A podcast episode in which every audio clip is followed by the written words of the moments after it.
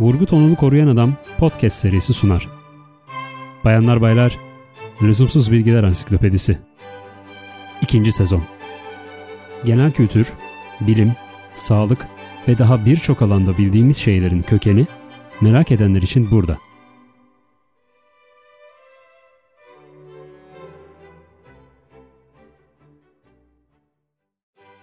Madeni paraların kenarları niçin tırtıllıdır? Özellikle kağıt para devrinden önce alışverişte kullanılan paralar altın ve gümüş paralardı.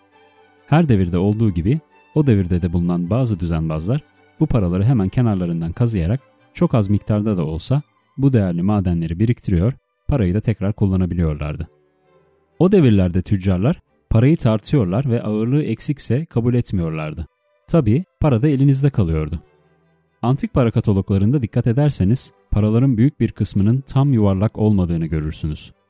Bu sorunu çözmek ve halkı eksik paraya karşı korumak için bozuk paraların kenarları tırtıllı yapılmaya başlandı.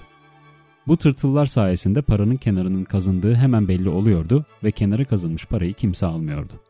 Bu adet günümüze kadar devam etti. Artık içinde değerli bir maden bulunmamasına rağmen bozuk paralarımızın kenarlarında ya tırtıl ya da bir yazı bulunmaktadır. Günümüzde madeni paralar bozukluk veya ufaklık adı altında sadece küsuratları ödemede kullanılmaktadır. Bozuk paralar da para olma niteliklerini kanundan almalarına rağmen kullanılmalarında bazı sınırlamalar vardır.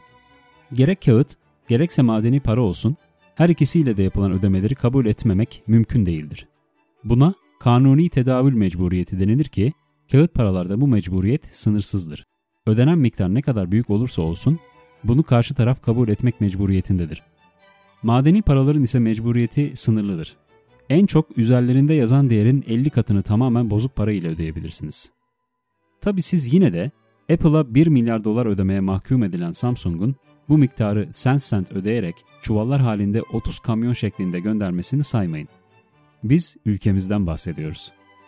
Kağıt paralar Merkez Bankası tarafından basılırken madeni paraları Maliye Bakanlığı çıkartmaktadır. Bu ayrımı da pek kimse bilmiyor. Madeni paraların toplam para stoğu içindeki oranı da yalnızca %1 civarındadır. İnsan yüzleri kağıt paralarda önden, madeni paralarda ise yandandır. Madeni paralarda yer çok küçük olduğundan kabartma tekniğiyle bir yüzün tam detayını vermek mümkün olamamaktadır. Yandan profil kişinin daha iyi tanınmasını sağlamaktadır.